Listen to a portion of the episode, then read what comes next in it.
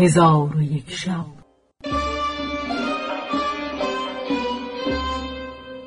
چون شب سیصد و شستم برآمد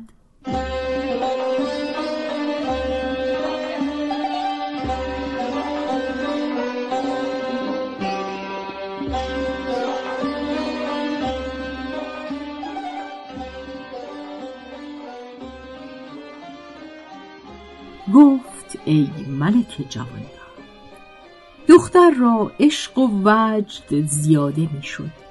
ملک را با دختر کار بدینجا رسید. و اما ملک زاده نام شهر ملک پرسیده بود و آن شهر صنعای یمن بوده است.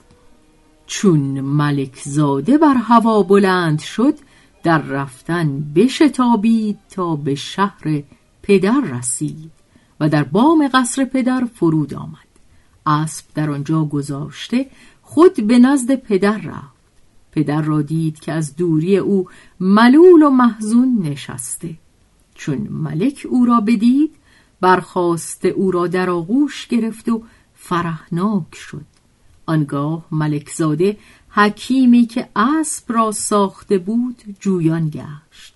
پدرش گفت خدا آن حکیم را برکت ندهاد که او سبب دوری تو از من گشت و او اکنون به زندان اندر است. ملک زاده خلاص او را تمنا کرد. پس حکیم را از زندان به در آورده در حضور ملک حاضر ساختند. ملک او را خلعت بداد و با او نیکویی ها کرد ولی دختر به او نداد. حکیم از این سبب خشمناک شد و دانست که ملکزاده خاصیت اسب را دانسته و کیفیت سیر او را شناخته. پس از آن ملک با ملکزاده گفت مرا رأی این است که تو بدین اسب نزدیک نروی و پس از این او را سوار نشوی. از اینکه تو حالت او را ندانی که از او بر تو مذرت خواهد رسید.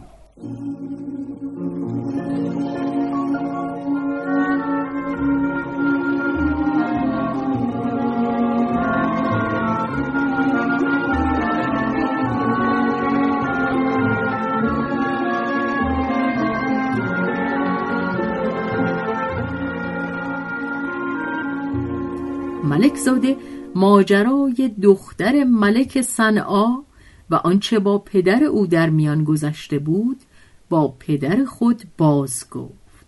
ملک گفت اگر پدر آن دختر کشتن تو را می‌خواست هر آینه میکشت ولکن تو را در عجل مهلتی بوده است.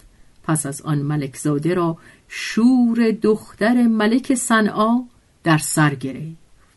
برخواسته به سوی اسب رفت و بر اسب بنشست و اثری را که از جنباندن او اسب بر هوا می‌شد بجنبانید. اسب پریدن گرفت. چون بامداد شد ملک پسر را تفقد کرد و او را بر جای نیافت. به بام قصر درآمد و به هوا نگریست. پسر را دید که بر هوا همی رود. به جدایی پسر افسوس خورد و به ندامت اندر بماند که چرا اسب از او نگرفتم و با خود گفت اگر پسرم بار دیگر به سوی من آید اسب از او برگیرم که با بودن آن اسب از پسر ایمن نخواهم بود. پس از آن ملک از جدایی فرزند محزون گشته همی گریست چون قصه به دینجا رسید بامداد شد و شهرزاد لب از داستان فرو بست.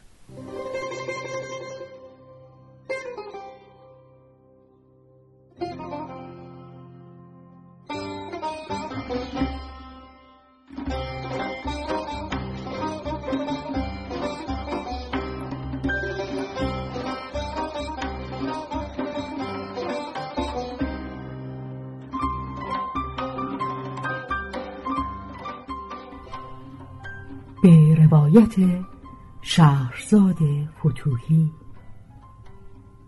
تنظیم از مجتبا میرسمیعی.